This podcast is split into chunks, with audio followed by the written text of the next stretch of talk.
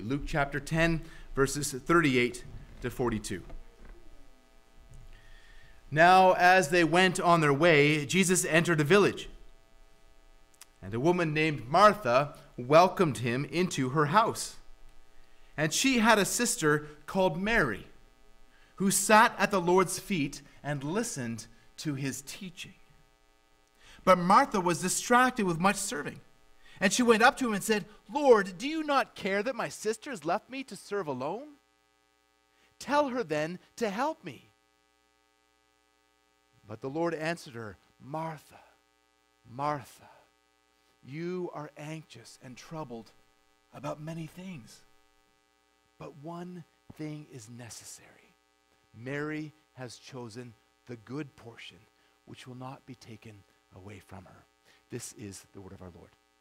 Please be seated?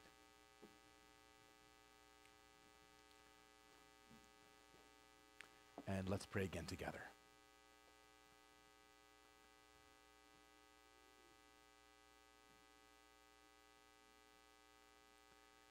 Great and glorious God,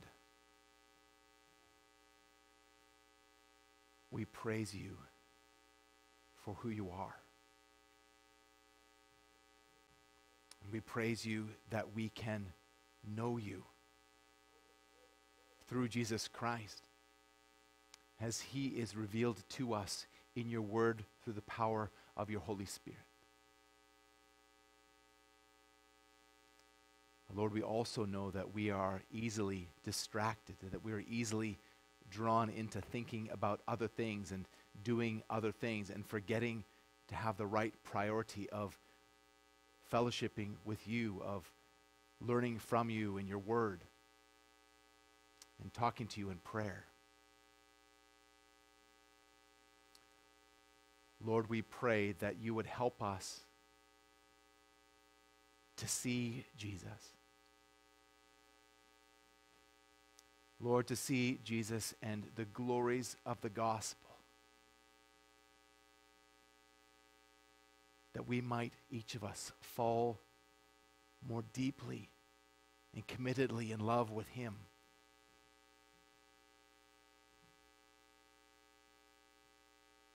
And that Christ would be our focus, that Christ would be our treasure.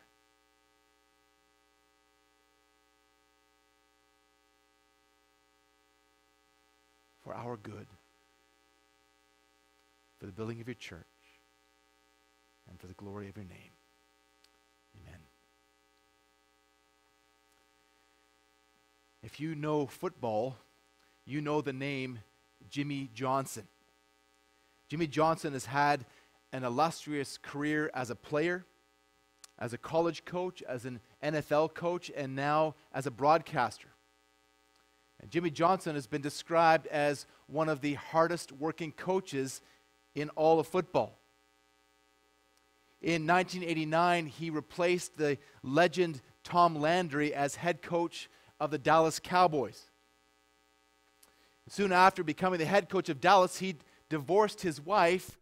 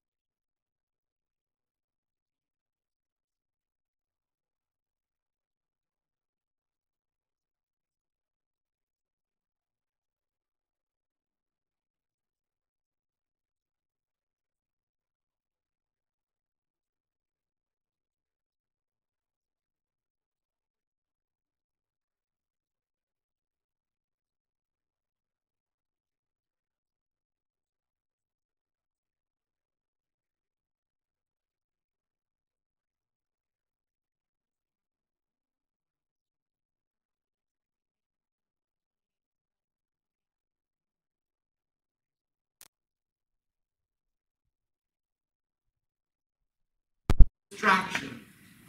And then in verses 41 and 42, we see Jesus' direction. Disciples must prioritize Jesus above all else, especially above worldly concerns, even above power outages. Oliver Wendell Holmes once said, Some people are so heavenly minded that they are of no earthly good. Now, people say this so often, they, they almost think it's like it's something in the Bible. But the Bible actually teaches the opposite. It's the other way around. It's only those who are the most heavenly minded that are the most earthly good. It's only those who are the most heavenly minded who are the most earthly good. It is only those who are devoted to God, who enjoy a better life now and the best life in the life to come. It is only those who deliberately choose to spend their lives in fellowship with God and attendance to His Word that enjoy the fullness of blessing. Like King David says in Psalm 16 that Matthias read for us earlier, the Lord is my chosen portion and my cup, verse 5. David declares in verse 1, You are my Lord. I have no good apart from you. And in verse 11, In your presence there is fullness of joy. At your right hand are pleasures forevermore. So, first of all, in verses 38 and 39, let's look at Mary's dedication. Mary's dedication. Luke reminds us in verse 38 that Jesus and the disciples are traveling, that they're on their way. They're on their way to Jerusalem, and Jesus has entered a village. Remember that, that Jesus had sent the 72 out ahead of him to go into the villages uh, surround the, around the countryside in order to be able to prepare the way for him and his ministry. And so apparently this is one of those villages. Now, Luke doesn't tell us the name of the village, but the, the women that he meets there tells us the location. He meets Martha and goes into her house. As you see, the name Martha is appropriate for this, for this woman. Uh, it's of Aramaic, Aramaic in origin. It means mistress is in the, the female head of a household. And Martha is probably the older sister. At Martha's house, Jesus meets her sister Mary. These two women, these are the Martha and Mary, the sisters of Lazarus, who Jesus will raise from the dead in John chapter 11. We find out from John chapter 11 that Martha and Mary and Lazarus live in Bethany. Bethany, which is on the outskirts of Jerusalem. It's about 15 stadia, or less than three kilometers away from Jerusalem. Luke 11, 18. So very close to Jerusalem. Well, Luke also doesn't tell us when this event took place.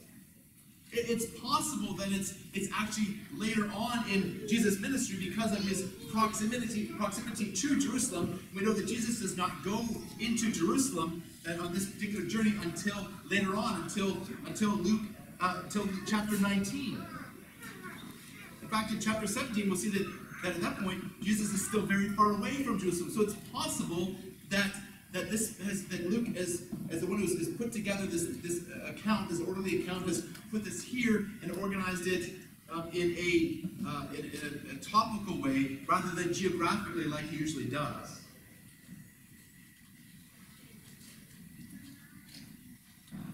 But when we read in John, John chapter 11, when Jesus does come to Bethany, that Jesus has become quite close to Mary and Martha and Lazarus. So it's, it's possible that, that Jesus did come close to Jerusalem at that time. But that he did not just he did not yet enter Jerusalem for the, the purposes of what he had come to do, for the purpose of his crucifixion. That's that's actually what I tend to think here, we just can't know for certain. So Luke tells us that in this village, Jesus meets a woman named Martha. This is our first introduction to Martha. She welcomes him into her house. She is showing hospitality to Jesus. in accordance with what Jesus had said that the 72 should look for when they enter a village. That, that if they, they walk into their home and, and you are to eat what they put before you. And so she is following in, in that example of, of accepting the ministry of Jesus. Now in verse 39, we meet Martha's sister Mary. Mary sat at the Lord's feet and listened to his teaching. So we see Mary here is in the posture of a disciple sitting at the rabbi's feet. Now in Israel in the first century, it was it was not common. In fact, it was was unknown any, at any point to have a woman sitting at a rabbi's feet. It just it just didn't happen. In that culture, apart from family members or immoral women, women would rarely have contact with men at all. Mary here is not being immoral. Quite the opposite. Mary's being presented here as a pious woman. She's focusing with single minded dedication on the Lord Jesus and his teaching. Mary is, is making the best use of the moment with Jesus right there in the home. What an incredible privilege to have Jesus right there. Receive direct teaching from Jesus. As Jesus had just taught in, in uh, Luke 10 24, that, that many prophets and kings desired to see what you see, and to hear what you hear, and did not hear it or see it. Mary heard saw it.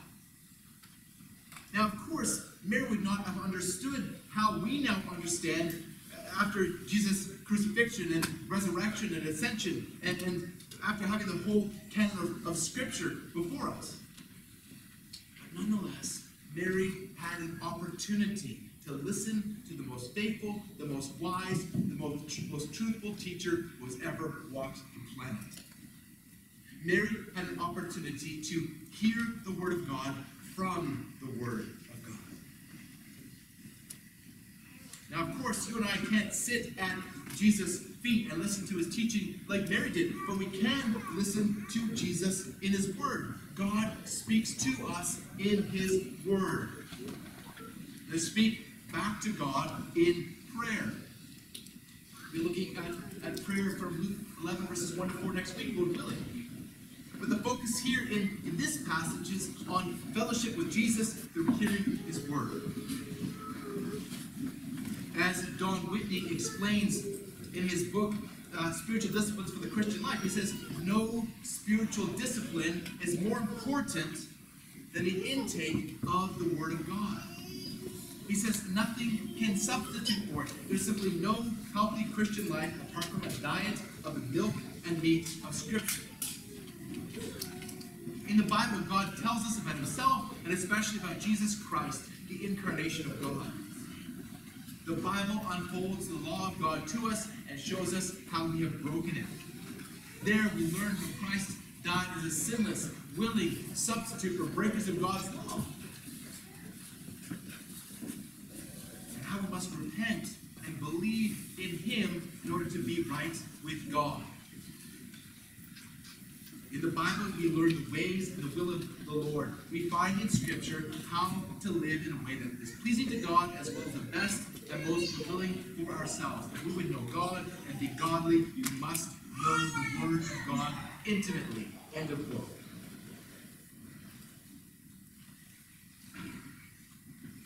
Mary sitting at Jesus' feet and, and listening to him reminds me of, of the voice of God the Father from the Mount of, of Transfiguration, speaking at the cloud and saying, This is my Son, my chosen one.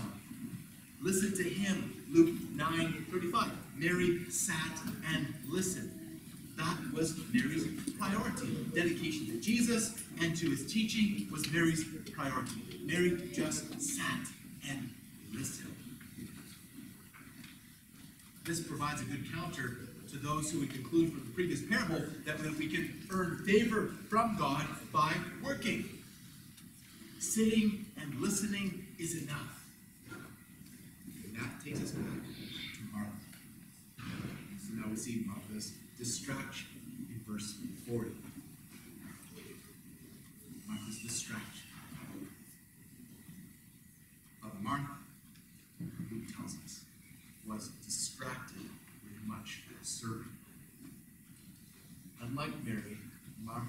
is distracted from Jesus. She's distracted away from Jesus by seeking to serve Jesus. Did you catch that? Martha is distracted from Jesus by seeking to serve Jesus. Listen carefully. Martha is not doing any doing the wrong thing by seeking to provide a meal for Jesus. She is busily preparing a meal for Jesus and the other guests all by herself. Mary, on the other hand, as, as we've seen, is doing nothing but sitting and listening. And that's where the problems start.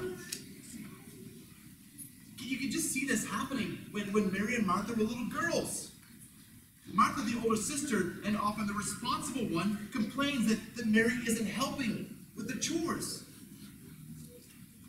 Kids complain like this all the time. My kids complain like this. Why doesn't she have to help? Now, most kids don't want to help because they, they want to play or, or laze around or, or read books. They don't have anywhere close to the same motivation or priorities as Mary. Where is it? This takes me to a side note. If your reason for not serving others is because you are too busy serving yourself, you are not Mary or a Martha. You are like priest and the Levite from the previous passage were unwilling to help an injured traveler. You are not loving your neighbor. If you're not serving your brothers and sisters, if you're not serving the church, if you're content to let them serve you, if that's you, you have the wrong priorities. If you aren't serving in a church, you need to ask yourself, why not? And then you need to get serving. That's not the main point of this passage. The main point of this passage is not to let your serving be a distraction. Quite often in Luke and throughout Scripture, serving is presented in a positive light, and serving is a positive thing. It's a necessary thing. We are, we are to be hospitable. Romans 12, 12 13 says, seek to show hospitality. Now, obviously, we can't directly provide food for Jesus like Martha did, but Jesus does teach in Matthew 25, 35, 36, to, as, as he's separating the sheep and the goats, he says, For I was hungry and you gave me food. I was thirsty and you gave me drink. I was a stranger and you welcomed me. I was naked and you clothed me. I was sick and you visited me. I was in prison and you came to me. These things are vitally important. But serving must not, must never take the place of simply sitting at the feet of Jesus and listening to Jesus. Martha's problem wasn't her service. Martha's problem was that her service caused her to be distracted. Hospitality, again, is important, but hospitality doesn't just mean receiving someone into your home and providing them with a meal. Hospitality means spending time in fellowship with people. Now, Martha motivation in the joy of serving because, because serving had become an end unto itself. So Martha got wound up about it. As one commentator said, the problem isn't with hustling and bustling, but with fretting and fussing. She is distracted. Her priorities are out of whack. Jesus is going to flesh out the diagnosis in verse 41 that even in striving to serve Jesus, Martha is anxious and troubled. She is focusing on the things of this world. Martha's ticked. So she goes to the Lord and says, Lord, do you not care that my sister's left me to serve alone? Tell her then to help me. Now think about what Martha's actually doing here. In her anger, she's actually interrupting the Lord's teaching. Now she's critical of her sister's failure to help. She's not, in so doing, she's judging another man's servant. Romans 4, 14 4 it says, Who are you to pass, pass judgment on the servant of another? Now that context is different, but the problem is the same. But Martha doesn't stop there. Martha's also critical of Jesus. Martha's tend to be critical of everyone, even God. She calls Jesus Lord, but then she accuses him of not caring. And then she tells Jesus what to do, essentially saying, if you cared, you'd tell Mary to help me. Now, Martha here is not really acting as though Jesus is her Lord. Isn't it ironic that, that Martha calls Jesus Lord, but it is Mary who reveals that Jesus is her Lord by sitting and listening at his feet? Martha judges Mary, but it is Mary who's actually doing the right thing. Martha is behaving like the older brother in the prodigal, in the parable of the prodigal son, that I see in Luke 15, complaining that his father is not behaving justly in throwing a party for the returned younger brother. Martha is self-focused. She says, My sister has left me. Tell her to help me. Sometimes the work associated with ministry supersedes the work of ministry. Listen to that. Sometimes the work associated with ministry supersedes the work of ministry. Let me explain. Some people are so busy doing work around the church that they don't minister directly to people. They, they don't take the time to find out how people are doing. They don't have spiritual conversations. They don't pray for people. Now, don't get me wrong. Ministry support is very, very important. We receive ministry support by so many people in this church. We couldn't do what we need to do in this church without the self, selfless service of so many. We're very thankful for those who serve. However, does your service keep you from God and His Word? Does your service keep you from ministering to people? Does your service keep you from fellowship with God. Again, as we saw in the last passage, the, the service of others is important, but it must not distract us from our devotion to God. In fact, out of devotion for God. For some people, serving robs them of the time that they should be spending with God. And for others, serving becomes their focus, even to the, to the point of it becoming a counterfeit, works based religion. Does your work keep you from God? Does your work keep you from the Word of God? Deuteronomy 8 3 Man does not live by bread alone, but by every word that comes from the mouth of the Lord. This is quoted by Jesus when he faces the temptation from the devil in Matthew 4 4 and in Luke 4 4. The Word of God will direct you in the work of God. As Darrell Bock says, the service of the hand cannot supersede service with the ear, since the ear guides the heart and the hand. Hearing God's word will lead to doing God's word in the life of the believer.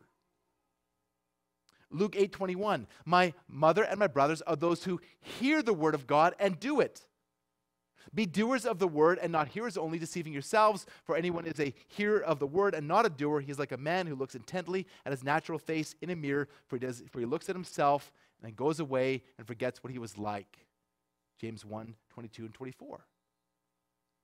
So the point here is, is not that you must never serve. The point here is that your service must be guided and directed from the Word of God. The point here is that, that your, that the, the, your fellowship with God and your attention to His Word must take priority of, for all else in your life over everything else. In fact, your fellowship with God and attendance to His Word must drive all else in your life. Finally, we see in verses 41 and 42 Jesus' direction. Jesus' direction.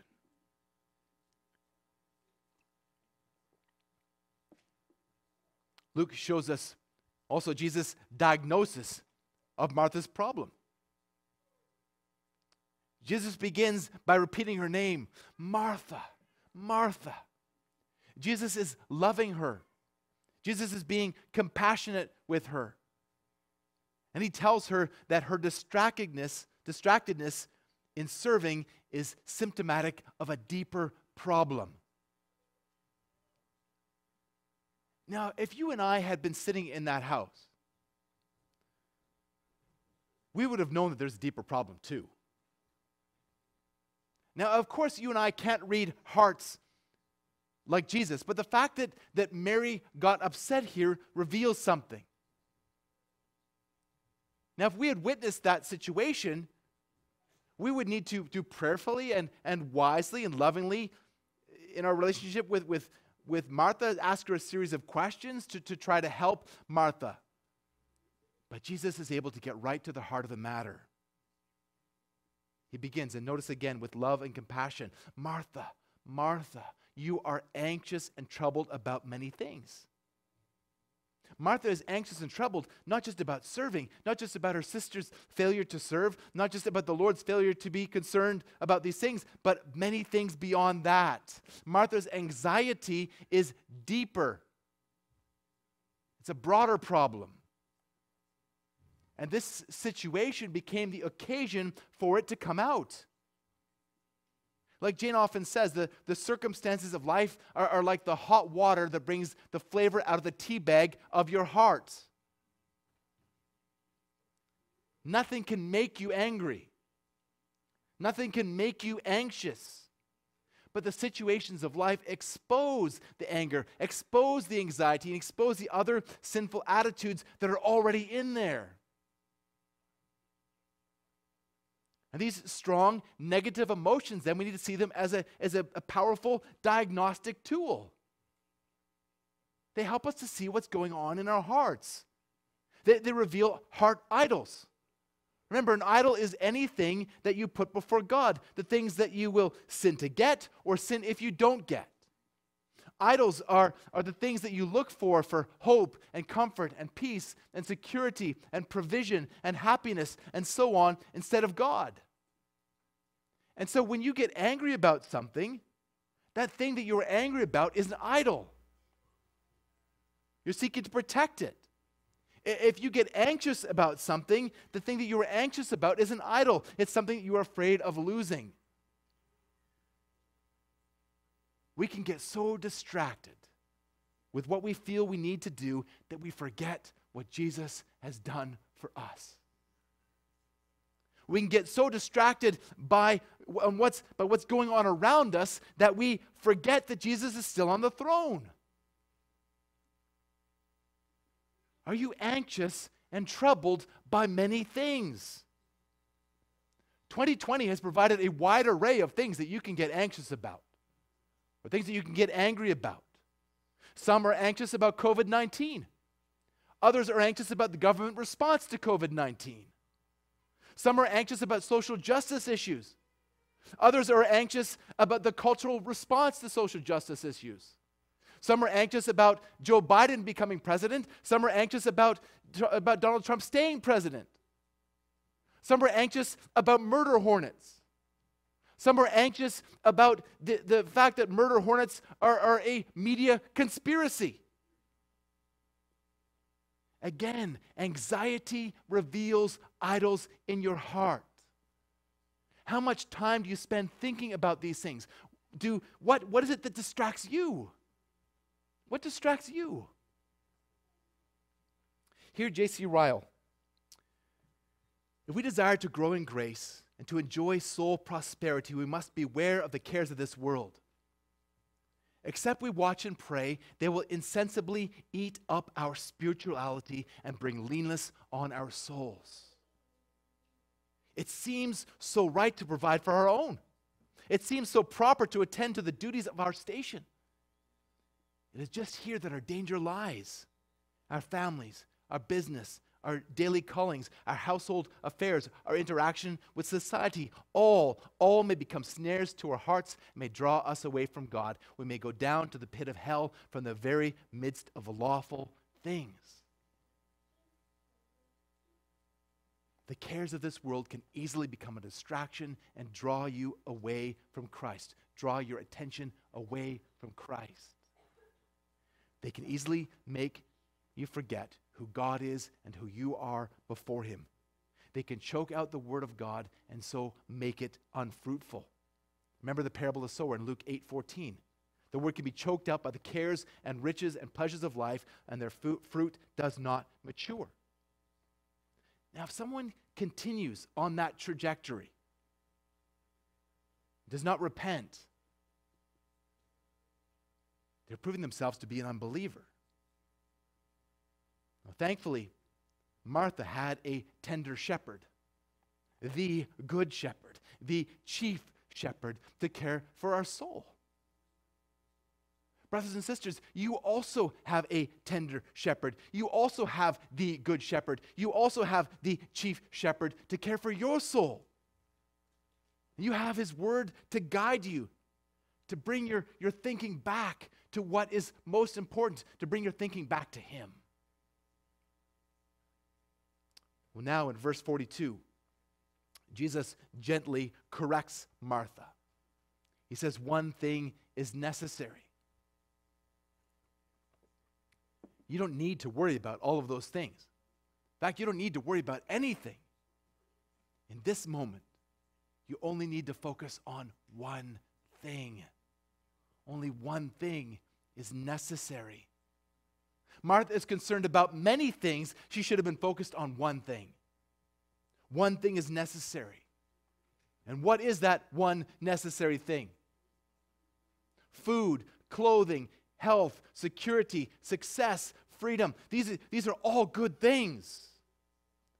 But none of them are necessary spiritually. None of them are essential to living a godly life. Many Christians throughout history have thrived without any of those things. Now, true, without some of them, these Christians did not live a very long life. But a long life isn't necessary either. One thing is necessary. What is that one thing? Like Paul says, I desire to know Christ and Him crucified. That's the one thing. Christ is the one thing. Attendance to Christ and His Word is the one thing. Mary has chosen the good portion. She assumes the position of a disciple, sitting at the Master's feet, listening intently to his teaching. Sitting at the feet of the Lord to hear his word. That is necessary. That is essential. How much time do you spend thinking about the cares of the world? How much time do you spend thinking about Christ and the gospel? Do you filter your thoughts about the things of this world through your thoughts about the gospel? Do, you intentionally make your anxious thoughts bring you to the gospel? Your anxious thoughts are meant to make you think about Jesus Christ. Hold on to the things of this world with a loose hand. Don't let anything distract you from what is most important. We certainly don't want to let the bad be the enemy of the best. But don't let the good be the enemy of the best either. See the danger in other things, in good things and bad things, of distracting you from God. I had to consider this myself this week in light of the U.S. election. The, the possibility of, of corruption and election fraud concerns me. The erosion of morality concerns me. The possibility of more, of more rioting concerns me. The, the trajectory of Western politics concerns me. I have a large number of family and friends in the U.S. that I'm concerned for, and these things will very possibly have a spin off effect in this country. Martha, troubled and anxious about many things. I had to remind myself that no matter who is elected, the sun will still rise tomorrow. And Jesus is more sure than the rising of the sun. No matter who is elected, Jesus Christ is still on the throne. He is still sovereign.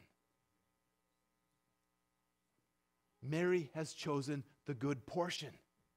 Have you? Again from Psalm 16:5.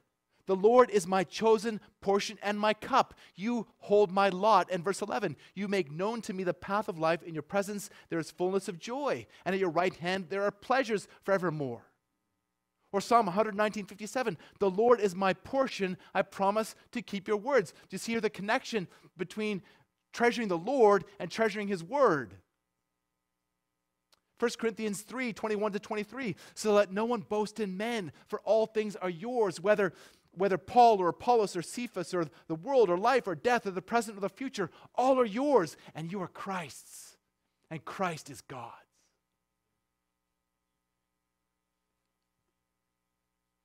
Is Christ your portion? If Christ is your portion, then you are his possession. Remember the warning in Luke 8 18. Take care then how you hear, for to the one who has, more will be given. To the one who has not, even what he thinks he has will be taken away.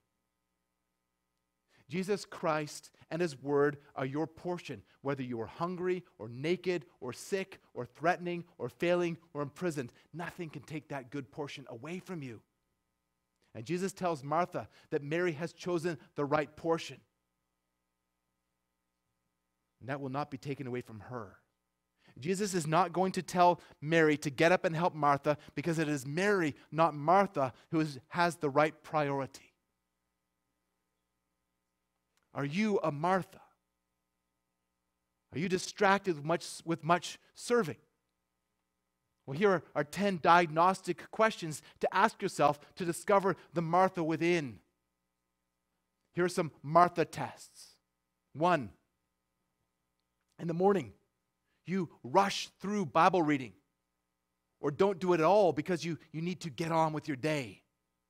Two, throughout the day you are so busy that you rarely, if ever, think about the fact that you dwell before the face of God. Three, before you go to bed at night, you are, are too exhausted to spend time in prayer. Four, you, you feel put out when, when people don't thank you or even notice the work you're doing. Five, you're more focused on what you feel you have to do than on what Jesus has done for you. Six, you are so focused on feeding your family that you ta- don't take time to feed them spiritually or to feed others spiritually. Seven, you are keenly aware of what others are not doing or are not doing to your standard. Eight, you feel as though God loves you more when you do things for Jesus. Nine, you're more concerned about the past and the future than about what is going on right now. And 10, you're more concerned about what is going on out there than about what is going on in here and in here. Are you a Martha? I think the reality is, to a certain extent, all of us have at least a little Martha in us. Don't you want to be a Mary? Now, of course, we know that there are no perfect examples in the scriptures, and we'll see in, in, in, in Luke in John chapter 11 that, that, that Mary is not perfect either. But, but in this particular instance, Mary is, is we're told, has, has chosen the right path. So so are you a Mary? And I pray that all of us are, are Mary and are, to, and are growing as Marys. Again, 10 things. A Mary sees these things, but sees them as temptations to be avoided. Two, a Mary chooses to see these things in the light of who the Lord is and who she is in the Lord. Three, a Mary is not distracted by external things, but focuses on eternal things. Colossians 3 1. Four, a Mary knows that she has been raised with Christ, so she seeks the things above. Colossians 3 2. A Mary knows that she has died and her life is hidden with Christ in God. Colossians 3 3. And Mary knows that, her, that Christ is her life and that when he appears, she will appear with him in glory. Colossians 3 4. And Mary knows that her portion will, will be never taken from her, can never be taken from her, because nothing can separate her from the love of God in Christ Jesus. Romans 8 39. And Mary knows that, that even trials will work out for her good and God's glory as God uses them to make her more like Jesus. Romans 8 28 and 29. And finally, uh, Mary knows that God is sovereign and that if God is for her, no one can be against her. Romans 8:31. Again, we all have a little Martha in us. But you can move from being like Martha to growing and being like Mary. Memorize these promises and preach them to yourself. I, I, drew most of those from, from Colossians 3 and, and Romans 8, but these are all over the Bible. Memorize them, preach them to yourself. Matthew chapter 6. Now the lights are on, you could turn there with me. Matthew chapter 6, verses 25 to the end of the chapter. Don't be anxious about your life, about what you'll eat or, or what you'll drink, or about your body or what you put on. Is, is not the life more than food and the body more than clothing? Jesus goes on to argue from the, the lesser to the greater, the, using the birds and the flowers and whatnot, and, and comparing them with, with the love that God has for you. He says, Seek first the kingdom of God and his righteousness, and all these things will be added to you. Therefore, do not be anxious about the morrow, for tomorrow will be anxious for itself. Sufficient is the day of its own tr- is the day its own trouble. Meditate on that passage. If, if you are prone to anxiety, memorize that. If you are, are prone to anger, memorize in James 2, the, the anger of man does not produce the righteousness of God. And when you feel that anger coming on, preach that to yourself. Preach it to yourself. Other promises in Scripture. Hebrews 13, 5. Be content with what you have, for he has said, I will never leave you or forsake you.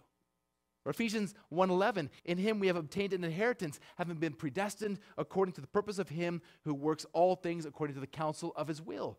Or 1 Corinthians 2 9, what no eye has seen, nor ear heard, nor the heart of man imagined, what God has prepared for those who love him. Now, thankfully, Mary, sorry, Martha does not continue on that trajectory. Thankfully, Martha doesn't stay Martha in that sense.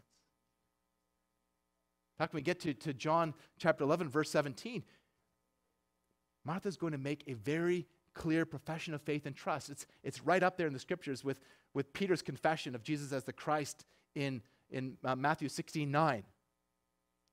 John 11 17. Martha says, I believe that you are the Christ, the Son of God, who is coming into the world.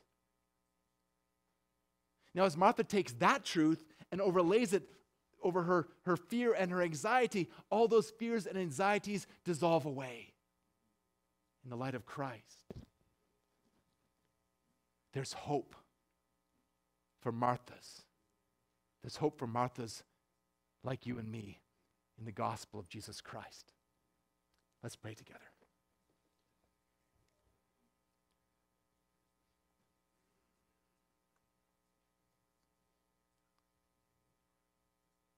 Oh God. We praise you for who you are. We praise you for the way that you reveal yourself to us in your word. We praise you for the way that you reveal yourself to us in Jesus Christ.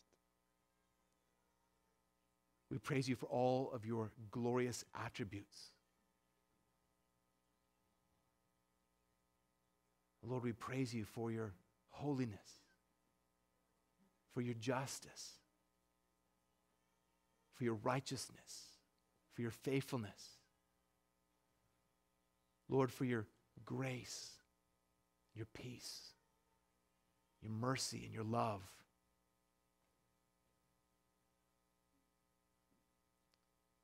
Lord, we praise you that we see all of these things in Jesus Christ. Lord, help us to make Christ our greatest treasure so that we see the distractions of this world, whether good things or bad things, as temptations that we will hold on to you, and that in the light of our relationship with you through the gospel,